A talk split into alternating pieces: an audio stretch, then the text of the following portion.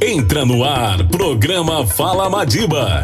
15 minutos com a galera do Instituto para você ficar por dentro dos projetos e seus impactos sociais. Bom dia, ouvintes da Rádio Sacramento. O meu nome é Lana, faço parte da equipe do Instituto Madiba e nós convidamos novamente a advogada doutora Ana Paula Rezende Souza para falar de um assunto que é muito importante e também para dar continuidade àqueles assuntos anteriores ao Fala Madiba. Nós conversamos sobre a preservação das nascentes, conversamos também sobre a importância da conscientização em relação a queimadas. Bom dia, doutora Ana Paula. Bom dia, ouvintes da Rádio Sacramento. Bom dia, Lana. É um prazer estar aqui mais uma vez no programa Fala Madiba e desta vez tratando sobre um assunto tão importante que é preocupação com itens ambientais. Para os nossos ouvintes entenderem um pouquinho mais sobre o assunto, o que é uma reserva legal e a área de preservação permanente? O que seria? Dentro de todas as áreas protegidas, duas em especial se destacam, que é a área de preservação permanente e a reserva legal. E o que são, então, essas áreas protegidas? A reserva legal é uma área do imóvel que deve estar coberta por vegetação natural e que ela pode, de alguma maneira, eventualmente ser explorada. É, é um percentual fixo dentro da área total do imóvel e que varia de acordo com o bioma em que essa propriedade está inserida. Já a área de preservação permanente é uma área que visa principalmente, acima de tudo, proteger o solo e as matas ciliares.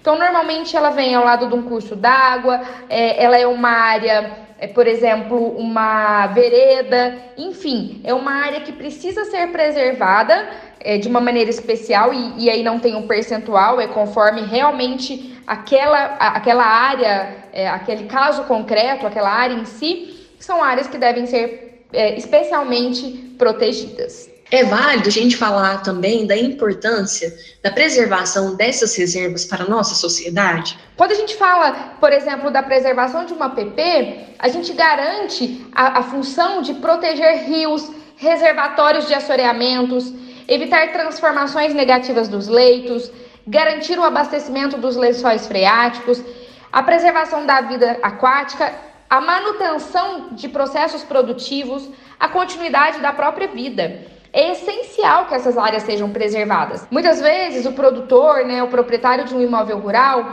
ele se esquece um pouco é, de que ele precisa da continuidade. Então, se a gente, por exemplo, não preserva o leito de um rio, a gente consequentemente diminui a, a capacidade hídrica daquele, daquele curso natural com o passar do tempo.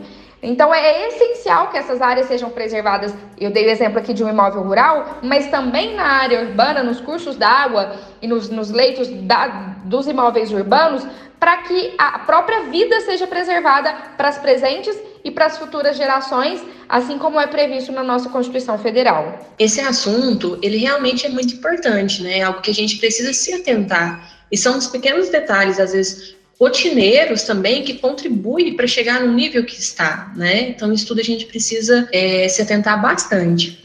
E nesse contexto, a gente pode dizer que se não houver a preservação, o cuidado, a conscientização agora, no futuro, teremos diversas consequências? E quais seriam essas consequências, doutora? Lana, sem dúvida. Na verdade, a gente já sofre consequências de um passado de pouca preocupação com questões ambientais. O, o, aumento do clima e diversas outras questões, a diminuição de água, né, são reflexos de uma não preocupação com preservação de áreas especiais e essenciais dentro de um imóvel, seja ele urbano ou rural. Doutora Ana Paula, e as documentações? É preciso também se atentar às leis, é, você pode citar alguns exemplos para nós? Eu sempre digo que para tratar sobre questões ambientais é preciso uma boa assessoria jurídica e técnica. E as duas assessorias caminham juntas. Por exemplo, quando eu falava da reserva legal, eu disse que o percentual de área destinada a essa reserva, ele depende do bioma. Então, a maioria das vezes, a população, o, o empreendedor, o proprietário, ele não tem conhecimento técnico para esse tipo de definição. Ele não sabe se a área que ele entende ser uma área destinada à reserva legal, se tecnicamente, fisicamente, ela realmente cumpre essa finalidade. Então, eu sempre recomendo que a gente tenha os documentos básicos de um imóvel, especialmente de um imóvel rural, que é o georreferenciamento, o CAR, e que a gente tenha um laudo técnico, um laudo jurídico para entender a realidade.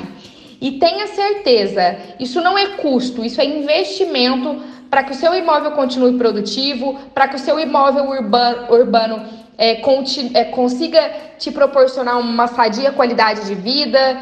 Enfim, é, é sempre preciso que, para a questão ambiental, a gente tenha um conhecimento amplo e que a gente tenha a mentalidade aberta para realmente viver bem. Para a gente finalizar esse bate-papo nosso, que eu acredito que foi super produtivo, é, qual a mensagem que você deixa aos ouvintes, principalmente sobre os cuidados para a contribuição de um futuro melhor. Eu acho que a minha mensagem ela foi sendo falada ao longo da resposta das perguntas que você me fez, né, Lana? É, a consciência ambiental ela é tão importante que ela garante a vida e uma vida saudável, uma vida feliz, uma vida com, é, que, que possa usufruir dos recursos naturais para as presentes, mas principalmente para as futuras gerações. Não é algo momentâneo. O dano que acontece no meio ambiente hoje, ele reflete hoje também, mas principalmente no, no futuro, né? nas gerações, para os nossos filhos, para os nossos netos e por aí vai. Se a coisa continuar da forma que vinha e um pouco de como está hoje, é fato que algo vai parar de existir nos próximos anos. Né? Então, a gente já vê uma diminuição de recursos hídricos, a gente já vê uma, uma piora na qualidade de vida, na respiração, nas doenças relacionadas a realmente o ar que a gente respira, né? Então, é, a mensagem que eu deixo é: cuidem do meio ambiente. Não pensem só na questão financeira e, e, na verdade, quando a gente pensa em preservação do meio ambiente, implicitamente, inclusive a questão financeira é atingida. Se eu preciso de uma área irrigada e eu preservo a nascente, eu terei possibilidade de irrigar a minha lavoura por muito, muitos anos se eu tiver a, se eu tiver a manutenção do fluxo hídrico naquele local. Então é uma questão de sobrevivência, de sobrevivência dos seres humanos, de produção de alimentos e de diversas outras cadeias. E eu fico feliz de dizer que a mentalidade tem mudado. Né? Eu, como advogada, hoje eu tenho atuado muito no preventivo, muito na preocupação, pessoas que me procuram para realmente fazer projetos ambientais, para preservar áreas, para cercar áreas de preservação permanente. Isso é reflexo de uma mudança de consciência. Isso realmente me deixa muito feliz. Queria muito agradecer, Lana, mais uma vez o convite. Eu estou sempre à disposição para estar aqui falando com vocês no Fala Madiba. Nós que agradecemos por todo o apoio que você sempre nos dá, a instituição atuando aí como nossa parceira há anos. Te agradeço por tudo, viu? E bom dia aos nossos ouvintes. Espero que vocês tenham gostado do conteúdo do Fala Madiba. E semana que vem tem mais um programa para vocês. Muito obrigada a esse espaço também proporcionado pela Rádio Sacramento. Bom dia a todos. Você ouviu o programa Fala Madiba.